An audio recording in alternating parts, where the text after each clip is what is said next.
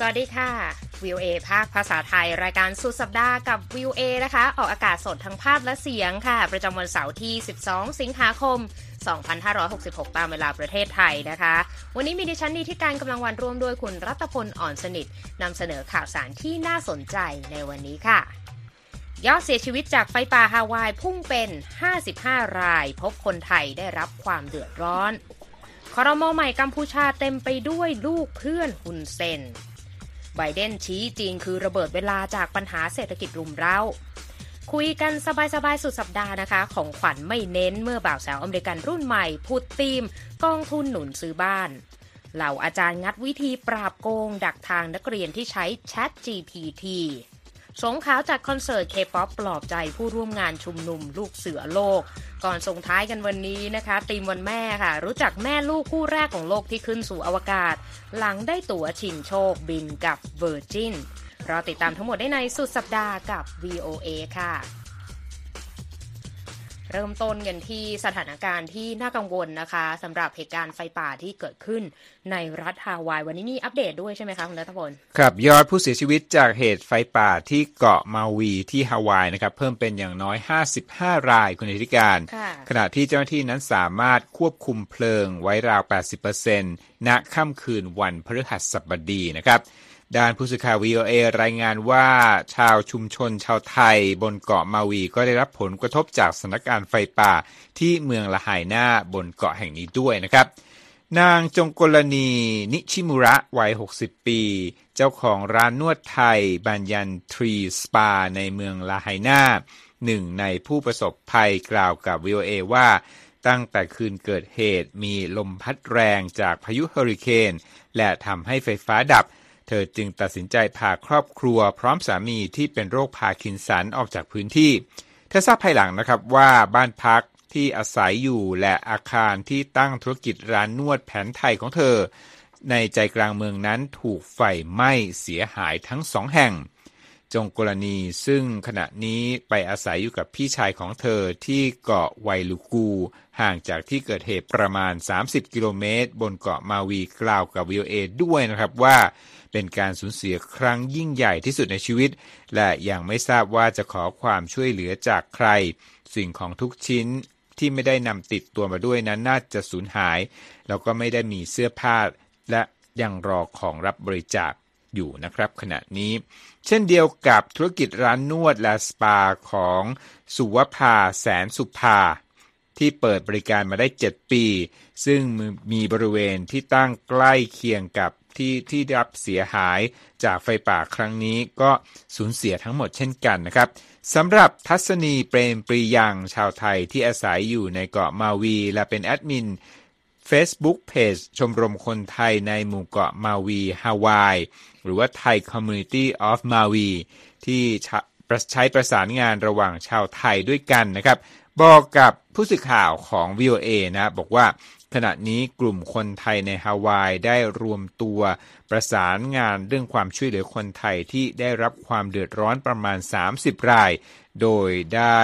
ระดมทุนบริจาคทั้งเงิน รวมทั้งบริจาคอาหารและเสื้อผ้าคุณรัตพลค่ะก็เพื่อที่จะช่วยเหลือผู้ประสบภัยในเบื้องต้น และยังคงเปิดรับความช่วยเหลืออย่างต่อเนื่องครับ ค่ะ ด้านนายต่อสรลำกงสุลใหญ่นครลอสแองเจลิสนะคะได้ประสานงานกับนายคอลิมนิยาบระกงสุลกิตติมศักดิ์ไทยที่ฮอนโนลูลูรัฐฮาวายนะคะ และเจ้าหน้าที่โครงการ Work and Travel บอกว่ามีรายงานว่าคนไทยที่อาศัยอยู่ในเกาะมาวีรัฐฮาวายได้รับผลกระทบจำนวนหนึ่งนะคะ รวมถึงกลุ่มนักศึกษาไทยที่เดินทางมาร่วมโครงการ Work and Travel 12 คน แต่ทุกคนปลอดภัยดีและพำนักอยู่ในที่ที่ปลอดภัยนะคะ เบื้องต้นก็ยังไม่มีรายงานผู้เสียชีวิต ที่เป็นคนไทยจากเหตุการณ์ไฟป่าในครั้งนี้นะคะ นอกจากนี้กงสุลใหญ่นครลอสแองเจลิสก็ประสานงานกับชุมชนไทยในพื้นที่นะคะ ก็มีคนไทยจำนวนหนึ่งที่ไปอพยพอยู่ที่ศูนย์พักพิงฉุกเฉินของทางการแล้ว บางส่วนก็ไปพำนักที่บ้านเพื่อนในที่ปลอดภัยนะคะแล้วก็แจ้งชุมชนไทยในพื้นที่ให้ประสานงานด้านข้อมูล เกี่ยวกับผู้ที่ขาดการติดต่อให้ทางสถานกงสุลใหญ่ได้รับทราบด้วยนะคะ แล้วก็มีการตั้งกลุ่มไลน์นะคะ เพื่อเป็นช่องทางการติดต่อและประสานงานให้ความช่วยเหลือและ การติดต่อโครงการถ้ามีผู้ประสงค์ที่จะติดตามญาติพี่น้องในพื้นที่เสี่ยงนะคะ ก็ติดต่อได้ทาง Line ID at thaiconsulate.la นะคะก็ยังคงเป็นสถานการณ์ที่น่ากังวลอย่างมากนะคะสำหรับเหตุการณ์ไฟป่าที่ฮาวายนะคะ ครับ ไปกันต่อที่เรื่องราวยูเครนนะเป็นเรื่องของการปราบคอร์รัปชันเหมือนที่การประธานาธิบดีโวโลดิเมียร์เซเลนสกี้ของยูเครนนั้นก็ได้ยกระดับการต่อสู้เรื่องทุจริตในประเทศเมื่อวันศุกร์นะครับด้วยการสั่งปลดหัวหน้าศูนย์เกณฑ์ทหาร ระดับภูมิภาคของยูเครนออกทั้งหมด ในช่วงที่สงครามกับรัสเซียนั้นเข้าสู่ช่วงเวลาที่สำคัญนะครับ ผู้นำยูเครนกล่าวว่าได้เริ่มการสอบสวน ศูนย์เกณฑ์ทหารทั่วประเทศ พบว่ามีการใช้อำนาจโดยมิชอบของเจ้าหน้าที่ ตั้งแต่ประเด็นความร่ำรวยผิดปกติ ไปจนถึงการส่งตัวผู้ที่มีคุณสมบัติเข้าเกณฑ์ทหารออกจากประเทศ ในช่วงเวลาที่มีกฎหมายห้ามบุคคลที่มีคุณสมบัติดังกล่าว ออกนอกยูเครนคุณธิการประธานาธิบดีเซนสกี้ระบุว่ามีคดีอาญาที่เกี่ยวข้องกับการทุจริต 112 คดี และมีผู้ต้องสงสัย 33 รายที่ถูกสอบสวนนะฮะหลังจากมีประเด็นข่าวเรื่องการทุจริต ในหน่วยงานด้านการเกณฑ์ทหารในโอเดสซาเมื่อเดือนก่อน และว่าตำแหน่งที่ถูกปลดทั้งหมดนั้นจะถูกทดแทนด้วยอดีตทหารผ่านศึก และทหารที่เจ็บจากสงครามนะครับ การปลดเจ้าหน้าที่ด้านการทหารครั้งล่าสุดนี้ เป็นช่วงเวลาที่อ่อนไหวนะฮะสำหรับรัฐบาลกรุงเคียฟที่เริ่มต้นปฏิบัติการรุกกลับอันยาวนานต่อกองทัพรัสเซีย ขณะที่ยูเครนสูญเสียกำลังไปเป็นจำนวนมากนับตั้งแต่รัสเซียส่งทหารเข้ารุกรานยูเครนตั้งแต่เดือนกุมภาพันธ์ปีก่อน ทั้งนี้ประธานาธิบดีเซเลนสกี้ได้รับเลือกเป็นผู้นำยูเครน จากการผลักดันนโยบายด้านแก้ปัญหาทุจริตในประเทศ และรัฐบาลเคียฟก็พยายามที่จะรุกแก้ปัญหาดังกล่าวอย่างต่อเนื่องนะครับ แต่ว่ายูเครนก็ยังคงติดอยู่ที่อันดับ 116 จาก 180 ประเทศของโลกในดัชนี Corruption Perceptions Index ของหน่วยงาน Transparency International นะครับ ขณะที่การสำรวจความคิดเห็นของประชาชนโดยหน่วยงานด้านการปราบปรามทุจริตเมื่อเดือนมิถุนายนพบว่า 77%ของชาวยูเครนเชื่อว่าการทุจริตนั้นเป็นปัญหาสำคัญที่สุดของประเทศครับ ค่ะ ขณะที่การโจมตีทางอากาศของรัสเซียนะคะ ได้ฆ่าชีวิตเด็กชายวัย 8 ขวบไปเมื่อวันศุกร์นะคะ ระหว่างที่โดรนยูเครนก็ มุ่งโจมตีกรุงมอสโกต่อเนื่องเป็นวันที่ 3 แล้ว โดยนายกเทศมนตรีกรุงเคียฟค่ะวิตาลีคลิชโกนะคะขอให้ประชาชนในเมืองหลวงของยูเครน หาที่หลบภัยการโจมตีทางอากาศนะคะและทางการยูเครนก็ประกาศเตือนภัยทางอากาศทั่วประเทศไปในวันเดียวกันนี้ด้วยนะคะ หลังมีเหตุโจมตีจากฝั่งรัสเซียหลายครั้งที่กรุงเคียฟในวันเดียวกันนี้ ยูเครนก็ยิงขีปนาวุธรัสเซียตกใกล้กับโรงพยาบาลเด็กในเมืองหลวงยูเครน แต่ว่าไม่มีรายงานผู้บาดเจ็บจากเหตุการณ์ดังกล่าวนะคะ ส่วนฝั่งรัสเซียก็มีการสั่งปิดน่านฟ้าบริเวณสนามบินสองแห่งนะคะ คือวนูโคโวและคาลูกา เป็นการชั่วคราวเมื่อวันศุกร์หลังจากมีโดรนยูเครนรุกล้ำเข้ามา ก่อนจะกลับมาเปิดให้บริการตามปกตินะคะ ฝั่งสหรัฐเองนะคะ คณะทำงานของประธานาธิบดีโจไบเดนก็ขอให้ทางสภาคองเกรสอนุมัติงบกลาโหมฉุกเฉิน มากกว่า 13,000 ล้านดอลลาร์ เพื่อช่วยเหลือยูเครน แล้วก็มีการขอการส่งความช่วยเหลือด้านมนุษยธรรมให้รัฐบาลกรุงเคียฟ อีก 8,000 ล้านดอลลาร์ในกรอบเวลาก็คือสิ้นปีนี้นะคะคุณรัตพลขณะที่ทางกระทรวงการคลังสหรัฐก็ออกมาตรการลงโทษใหม่เมื่อวันศุกร์ปิดกั้นการเข้าถึงทรัพย์สินของกลุ่มนักธุรกิจ และสมาคมภาคธุรกิจของรัสเซียที่มีอยู่ในสหรัฐทั้งหมด ฐานสนับสนุนการทำสงครามที่ไร้เหตุผลกับทางยูเครนค่ะ ครับมาที่ภูมิภาคเอเชียกันบ้างคุณผู้ชม รัฐมนตรีว่าการกระทรวงการต่างประเทศของจีนนะครับ หวังอี้เดินทางเยือนสิงคโปร์ในวันพฤหัสบดี แล้วก็พูดจาคุยกันกับผู้นำสิงคโปร์เรื่องเศรษฐกิจการค้าแล้วก็วัฒนธรรมนะครับหวังอี้เยือนสิงคโปร์เป็นประเทศแรกในการเยือนเอเชียตะวันออกเฉียงใต้ในครั้งนี้นะครับ จากนั้นก็จะไปมาเลเซียแล้วก็กัมพูชา ทางกระทรวงการต่างประเทศของจีนกล่าวในแถลงการว่าการเยือนภูมิภาคในโอกาสนี้นั้น จะสร้างความแข็งแกร่งให้กับการสื่อสารทางยุทธศาสตร์กับทั้ง 3 ประเทศนะครับ ที่สิงคโปร์นะครับรัฐมนตรีต่างประเทศจีนนั้นก็ได้พบกับนายกรัฐมนตรีลีเซียนลุง พร้อมด้วยรองนายกรัฐมนตรีลอเรนซ์วอง และรัฐมนตรีต่างประเทศวิเวียนบาลาคริชนานของประเทศเจ้าบ้านครับ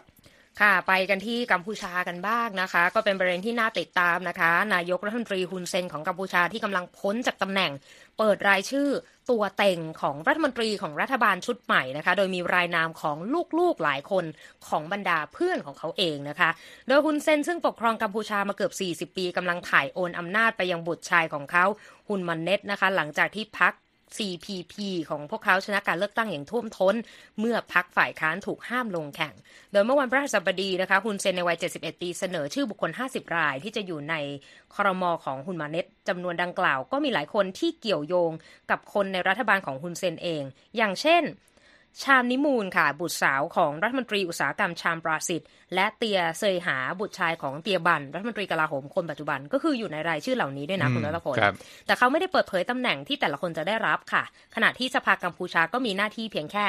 ในแง่ของเชิงพิธีที่จะลงมติรับรองบุคคลที่จะดำรงตำแหน่งนายกรัฐมนตรี และสมาชิกเอ่อคณะรัฐมนตรี ซึ่งจะมีการลงมติในวันที่ 22 สิงหาคมนี้ แม้ว่าฮุนเซนต้องการจะส่งผ่านอำนาจ โดยเฉพาะตำแหน่งนายกให้กับลูกชายนะคะ แต่ก็ดูเหมือนว่าเขาจะยังไม่วางมือทางการเมืองแต่อย่างใด ยังคงเป็นประเด็นที่น่าติดตามอย่างยิ่งนะคะสำหรับการเมืองกัมพูชาตอนนี้ครับ 22 สิงหานะใช่ที่คาดว่าทางสภากัมพูชานั้นจะโหวตเลือกคณะรัฐมนตรีนะครับค่ะเอาละครับก่อนปิดเบรกนะ คุณธิการไปค่ะเรื่องราวจากรัสเซียกันนะฮะ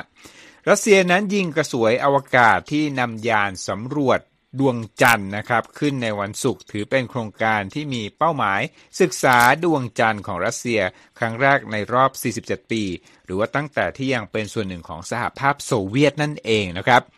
คาดว่ายานลูน่า 25 จะถึงดวงจันทร์ในวันที่ 23 สิงหาคมนะครับ ซึ่งเป็นเวลาที่ใกล้เคียงกับยานของอินเดียที่พยายามสำรวจดวงจันทร์ทำเช่นเดียวกัน เท่าที่ผ่านมานะครับมีเพียงแค่อเมริกาจีน แล้วก็สหภาพโซเวียตที่ประสบความสำเร็จในภารกิจนำยานลงจอดที่ดวงจันทร์นะครับ ในเวลานี้ครับยานของรัสเซียและอินเดียนั้นต้องการลงจอดที่ขั้วด้านใต้ของดวงจันทร์ ซึ่งเขาบอกว่าบริเวณนั้นเนี่ยยังไม่มีใครส่งยานไปสัมผัสพื้นผิวนะ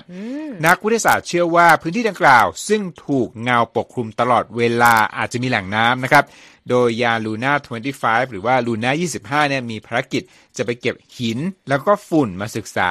เพื่อที่จะทำความเข้าใจต่อสภาพแวดล้อมของดวงจันทร์แล้วก็จะเอาข้อมูลนี้เนี่ย ไปเป็นประโยชน์ต่อการสร้างสถานีบนดวงจันทร์ในอนาคตนั่นเองครับ ถือเป็นโครงการที่น่าสนใจนะคะ หลายประเทศก็อยากจะกลายเป็นที่แรกของโลกในการเข้าไปสำรวจอ่าส่วนนั้นของดวงจันทร์ครับด้วยผมเช่นกันนะคะคุณกำลังรับฟังสุดสัปดาห์กับ VOA นะคะ สามารถรับฟังหรืออ่านรายงานของเราได้อีกครั้งทางเว็บไซต์ voa thai com ติดตามเราผ่านทางช่องทางหลากหลายมากขึ้นนะคะ เว็บไซต์ voa thai com โซเชียลมีเดียต่างๆ Facebook Instagram Twitter และ YouTube แล้วเรามี Spotify ให้ได้ติดตามกันด้วยค่ะ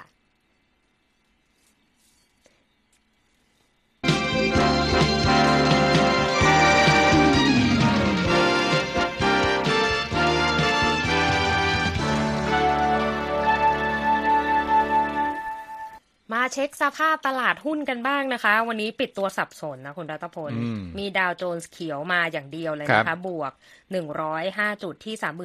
35,281 จุด S&P ลบ 5 จุดค่ะที่ 4,464 จุด NASDAQ ลบ 93 จุดที่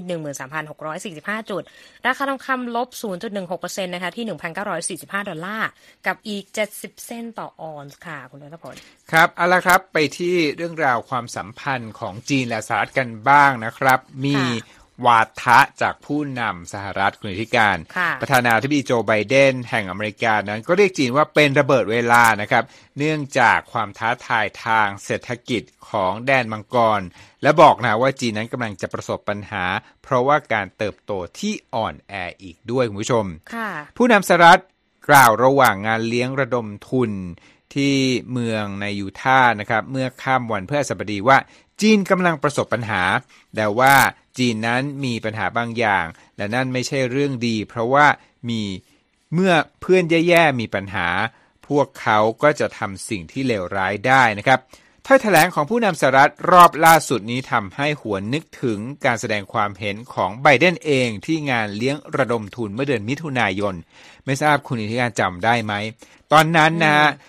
ไบเดนกล่าวถึงประธานาธิบดีสีจิ้นผิงของจีนว่าเป็นผู้นำเผด็จการค่ะและจีนเรียกร้องนะครับ บอกว่าถ้อยแถลงดังกล่าวนั้นเป็นการยั่วยุ รวมทั้งยังเกิดขึ้นไม่นานหลังจากที่รัฐมนตรีต่างประเทศ แอนโทนีบลิงเคนนั้นเดินทางเยือนกรุงปักกิ่ง เพื่อที่จะหวังฟื้นฟูความสัมพันธ์กับจีนที่ตกต่ำที่สุดนับตั้งแต่สหรัฐและจีนนั้น เริ่มต้นความสัมพันธ์อย่างเป็นทางการเมื่อปี 1978 นะครับ แม้ว่าไบเดนกล่าวเมื่อคืนวันพฤหัสบดีว่า เขาไม่ต้องการที่จะทำร้ายจีน และต้องการมีความสัมพันธ์ที่ดีกับจีนค่ะแต่เมื่อวันพุธนี้เองนะฮะ ประธานาธิบดีไบเดนก็ลงนามฝ่ายบริหาร ห้ามการลงทุนใหม่ของสหรัฐในจีนสำหรับเทคโนโลยีที่มีความอ่อนไหว เช่น ชิปคอมพิวเตอร์ ซึ่งจีนแสดงความกังวลเกี่ยวกับคำสั่งล่าสุดของสหรัฐ และประกาศว่าจะใช้มาตรการตอบโต้อีกด้วยครับ เข้มข้นนะคะสำหรับความสัมพันธ์สหรัฐและจีนนะคะ ไปกันที่อันนี้เป็นเรื่องราวที่เกี่ยวข้องกับการเงิน แต่ก็เกี่ยวข้องกับสังคมนะคุณรัตพลครับเราสองคนก็น่าจะประสบปัญหาคือไปเอออยู่ในช็อตที่ต้องไปชิงดอกกุหลาบ ช่อดอกไม้ในงานแต่งกันมาหลายงานแล้ว แต่ถ้าจะถึงวันที่ลั่นระฆังวิวาจริง ๆ ก็อาจจะประสบปัญหาหลายอย่างได้เหมือนกัน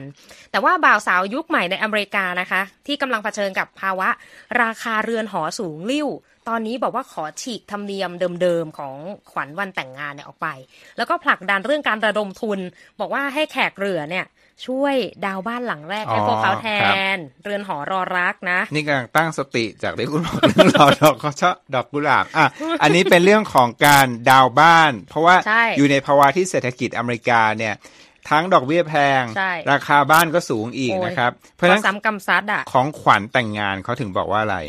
อยากได้กองทุนสมทบทุนใช่ไหมธนบัตรเท่านั้นที่ทำให้เราได้โบยบินอ่ารอยเตอร์เนี่ยครับเขาไปส่องชีวิตของวาเลนติน่าวาเลนตินีเป็นผู้สื่อข่าวฟรีแลนซ์อายุ 39 ปีครับคือตอนแรกหาไอเดียของขวัญแต่งงานอยู่ แต่ว่ายังไม่ถูกใจคือตามธรรมเนียมของอเมริกาใช่ไหมคุณรัตพลเขาจะมี wedding gift registry ก็คือแบบไปกดเลือกรายการที่อยากได้แล้วก็แขกเหรื่อก็คือจะไปกดซื้ออะไรไปเลือกต่างๆดูในเว็บได้ว่าเขาอยากได้อะไรแล้วก็ไปอ่าสมทบใช่ซึ่งถ้าเราดูตามหนังฮอลลีวูดสมัยก่อนครับเราก็อาจจะเคยเห็นสิ่งเหล่านี้มาบ้าง นั่นก็คือ gift registry นะคะ แต่ว่าชีวิตวิถีชีวิตปัจจุบันเนี่ยที่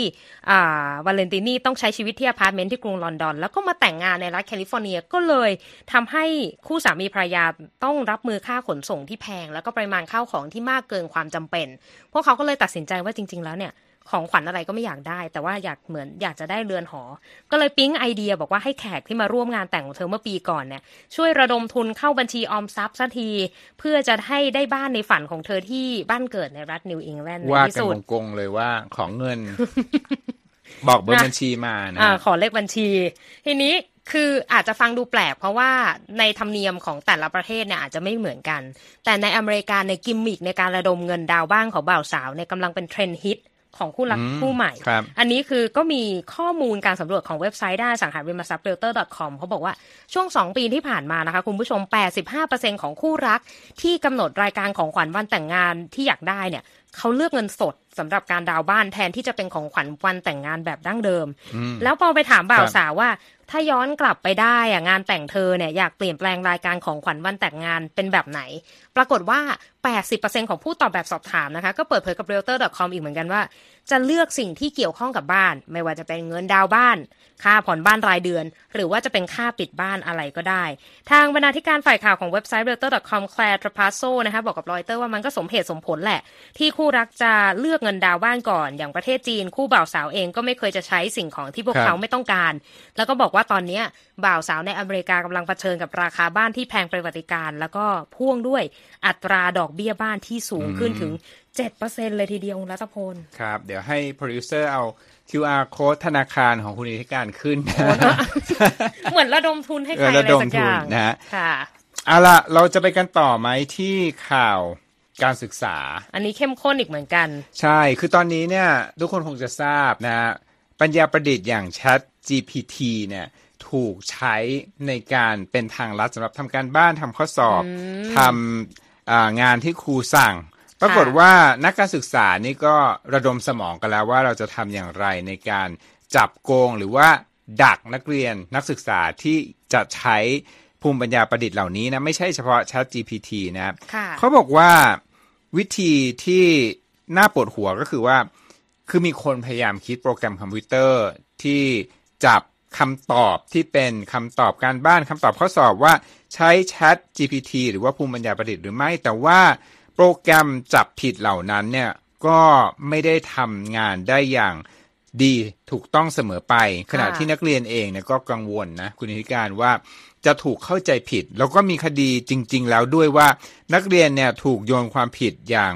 ที่เรียกว่าไม่ถูกต้อง บอกว่าคุณใช้ Chat GPT ในการทำข้อสอบ ซึ่งนักเรียนนั้นเป็นผู้บริสุทธิ์นะเหตุการณ์อยู่ที่มหาวิทยาลัยเท็กซัส A&M นะครับ ก็เลยมีแนวคิดของอาจารย์ในหลายรูปแบบนะคือมีจำนวนหนึ่งย้อนกลับไปในยุคอนาล็อกเลยทีเดียวนะคือให้นักเรียนทำข้อสอบลงบนกระดาษ แทนที่จะเป็นวิธีแบบดิจิตอลคือพิมพ์ไฟล์ส่งเนี่ยไม่เอาแล้ว แต่สำหรับอาจารย์ที่เป็น ดิจิตอลนิดหนึ่งก็คือยอมให้นักเรียนส่งไฟล์ได้เนี่ยเขาบอกว่าคุณต้องโชว์ editing history หรือว่าประวัติการเข้าไปแก้คำ คือพูดง่ายๆว่า ให้ดูว่ามีการเข้าไปทำจริงทำการบ้านจริงนะครับแต่ขณะเดียวกันนะฮะก็มีอาจารย์คนหนึ่งบอกว่านักเรียนที่โกงเนี่ยยังไงก็หาทางโกงได้อยู่ดีนะฮะเพราะฉะนั้นชิลนะฮะก็เรียกได้ว่าเป็นกลุ่มที่บอกว่าที่ดีที่สุดก็คือว่า ทำให้นักเรียนที่โกงนะยอมรับเขาบอกว่าเป็นวิธีที่ถูกต้องแล้วก็เชื่อได้มากที่สุดว่า นักเรียนที่สารภาพเท่านั้นนะฮะเป็นวิธีที่จับผิดนักเรียนนะครับอาจารย์ที่สอนวิชาภาษาอังกฤษที่มหาวิทยาลัยแห่งหนึ่งในแคนาดาบอกนะ บอกว่าจะเปลี่ยนวิธีการออก assignment หรือให้นักเรียนทำการบ้าน บอกว่า แทนที่จะตอบว่าสิ่งนี้คืออะไรหรือว่าให้เขียนบรรยายสิ่งใดสิ่งหนึ่งเนี่ยอาจารย์บอกว่า ให้คุณเนี่ยเขียนเรียงความที่สะท้อนความเป็นตัวของตัวเองอย่างเฉพาะเจาะจง เล่าประสบการณ์ชีวิตของเฉพาะบุคคล ให้แสดงทัศนะมุมมองของแต่ละคนในเรียงความนะครับ และบอกด้วยว่าในเอกสารที่จะส่งให้นักเรียนที่เข้าคลาสที่จะเริ่มต้นในฤดูใบไม้ร่วงเนี่ยจะมีกฎอย่างชัดเจนบอกว่า ห้ามใช้ปัญญาประดิษฐ์ในการทำการบ้านและทำข้อสอบอ๋อก็คือแปะไว้ในหน้าปากข้อสอบเลยว่าห้าม ห้ามใช้ Chat GPT แต่มันก็มีทั้งข้อดีและข้อเสียนะ แล้วก็กลายเป็นว่ามีเด็กที่ประสบปัญหาก็กลายเป็นว่าถูกกล่าวหาไปเองด้วย จริง ๆ อาจารย์เองก็อยากจะโอบรับเทคโนโลยีใหม่ ๆ นะ เพราะมองว่าก็มีเขาเรียกว่ามีโอกาสที่จะทำให้เด็กเนี่ยได้เรียนรู้อะไรใหม่ ๆ แต่ขณะเดียวกันก็ไม่อยากให้เด็กเนี่ย ใช้เป็นทางลัดในการเรียนหนังสือ น่าสนใจก็ไม่ต้องมีอะไรนะการแซวของเด็กๆ ที่บอกว่าเมื่อก่อนขอบคุณอาจารย์ Google ตอนนี้ต้องขอบคุณอาจารย์ Chat GPT ไม่สามารถทำได้แล้วนะคะ คุณครูเป็นตาวิเศษเห็นนะในตอนนี้นะคะ ไปกันที่เกาหลีใต้กันดีกว่าพูดกันมาทั้งสัปดาห์แล้วนะคะ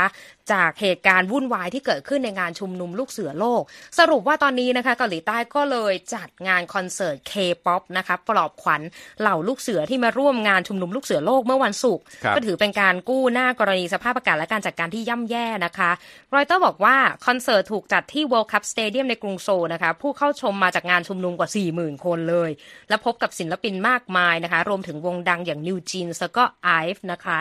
ฮันดอกซูค่ะนายกรัฐมนตรีเกาหลีใต้ก็กล่าวขอโทษในพิธีปิดนี้นะคะ โดยบอกว่าผมขอโทษสมาชิกลูกเสือที่ได้รับผลกระทบจากคลื่นความร้อนและไต้ฝุ่นที่เกิดขึ้นอย่างกระทันหัน อันเป็นผลจากการเปลี่ยนแปลงของสภาพอากาศ คืองานนี้นะคะมีขึ้นที่แซมังกึมค่ะ จังหวัดจอลลาบุโกนะคะ ระหว่างวันที่1ถึง12 สิงหาคม ก็ถือเป็นการจัดงานลูกเสือโลกครั้งแรกแบบที่มาจัดกันในสถานที่ต่างๆเนี่ยนะคะ นับตั้งแต่การระบาดของโควิด -19 แล้วก็มีเยาวชนอายุ 14-18 ปีเข้าร่วม แต่ว่าตลอดช่วงการจัดงานเนี่ยมีผู้เข้าร่วมหลายร้อยคนล้มป่วยจากสภาพอากาศร้อนถึง 35 องศาเซลเซียส ก็คืออย่าลืมว่าก็ยังมีต่างประเทศจากฝั่งตะวันตกที่เขาไม่คุ้นชินกับอากาศร้อนจัด และยังมีลูกเสือจากอังกฤษตัดสินใจถอนตัว โดยให้สาเหตุว่ามาจากปัญหาด้านสุขอนามัยและอาหารไม่เพียงพอนะคะ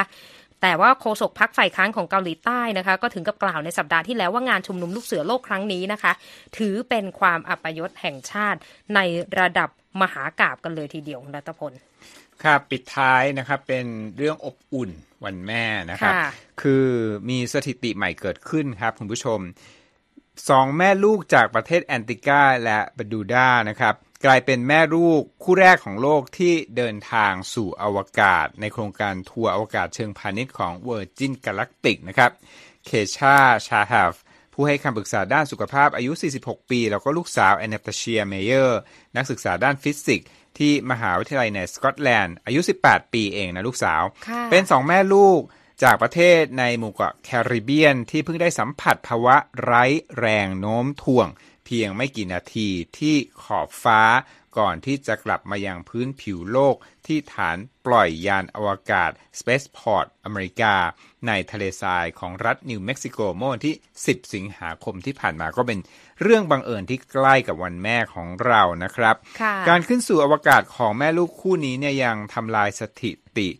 กันครั้งแรกหลายด้านนะครับ ทั้งเป็นแม่ลูกคู่แรก เป็นผู้หญิงชาวแคริบเบียนกลุ่มแรกที่ขึ้นสู่อวกาศ เป็นคนอายุน้อยที่สุดที่ขึ้นสู่อวกาศ ซึ่งก็หมายถึงลูกสาว 18 ปีนะฮะค่ะและเป็นเที่ยวบินที่มีผู้หญิงขึ้นสู่อวกาศเยอะที่สุด นอกจากนั้น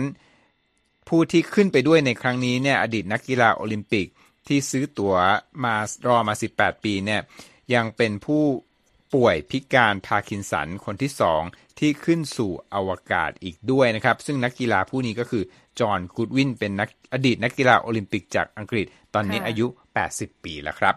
ก็ถือว่าเป็นเรื่องราวแห่งประวัติศาสตร์ในหลาย ๆ ด้าน แล้วก็มาอิงกับช่วงเอ่อสุดสัปดาห์หยุดยาวในประเทศไทยวันแม่กันอีกด้วยนะครัคะบนั่นก็เป็นทั้งหมดนะคะสำหรับข่าวสารนะคะ แล้วก็เรื่องราวสีสันบันเทิงนะคะที่มาฝากกันสำหรับรายการสุดสัปดาห์กับ VOA วันนี้นะคะดิฉันนีทิการกำลังวัน และผมรัตพลอ่อนสนิท ผู้รายงานสุขสันต์วันหยุดยาว สวัสดีค่ะ สวัสดีครับ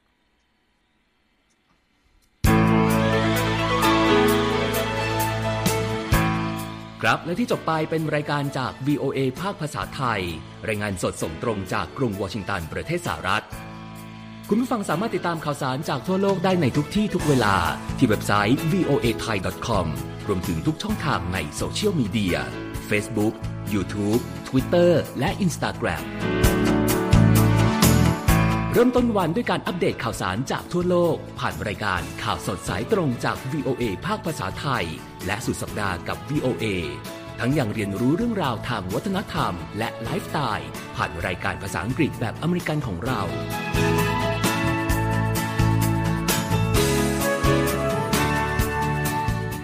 ติดตามความเคลื่อนไหวในประเทศสหรัฐ การเมืองอเมริกัน พร้อมเข้าใจที่มาที่ไปของเหตุการณ์สำคัญ รวมถึงข่าวต่างประเทศ จากแหล่งข่าวที่เชื่อถือได้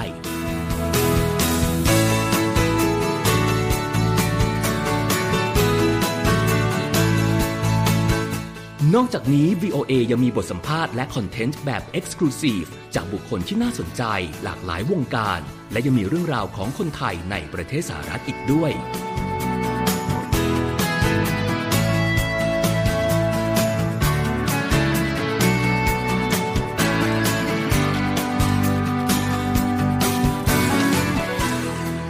อบคุณนะครับที่ให้ VOA ไทยเป็นส่วนหนึ่งในการติดตามข่าวสารสาระและเกร็ดความรู้ของคุณ จากรายการต่างๆ ที่เรามุ่งมั่นนำเสนอ เพื่อความเที่ยงตรง ทันเหตุการณ์ และมีประโยชน์ในทุกๆวัน